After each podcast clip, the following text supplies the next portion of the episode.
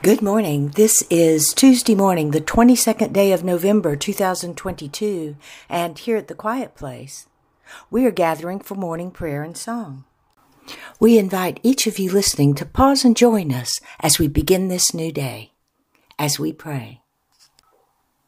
Our morning prayers and songs are now complete, and we return to quiet, listening for the answer to this prayer.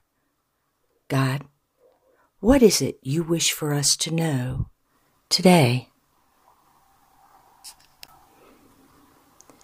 When you are within the waters of my love, you are moving over the earth, held within the divine flow, wherein all eternity resides.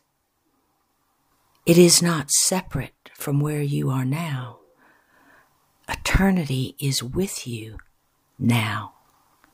You are living a sacred piece of your eternal life, and it is glorious when you see every day which comes to you as a piece of your eternal existence, then things begin to change in a mighty way, and you know I am there with you.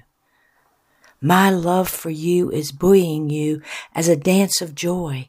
My breath is rejuvenating, lifting you up. My touch is tender. My words are sweet. You are my love. You are my child. Even though you might be 50, 60, or 70 years old, you are still my beloved child. I am there for you, just as every good parent is there for their children. I too am there for you. And the Holy Spirit says, Your very existence is a prayer. Your every day is a prayer, unspoken, still present. When you are in love with someone, it is not always necessary to speak the words. Your eyes speak, your hands speak, your embrace speaks. The things you do speak of that which is on your heart.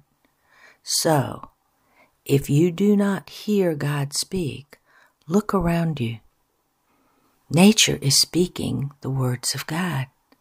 Let your eyes drink the beauty of the sunset, the sunrise. Let your hands touch the grass and rocks and trees. What do you hear? How do you feel?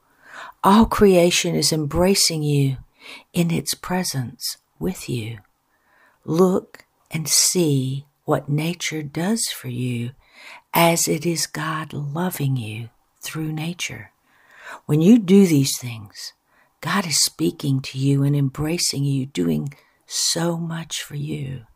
Yet you miss the embrace, the love, the touch, the fulfillment if you do not stop to see, so you might know God's presence with thee.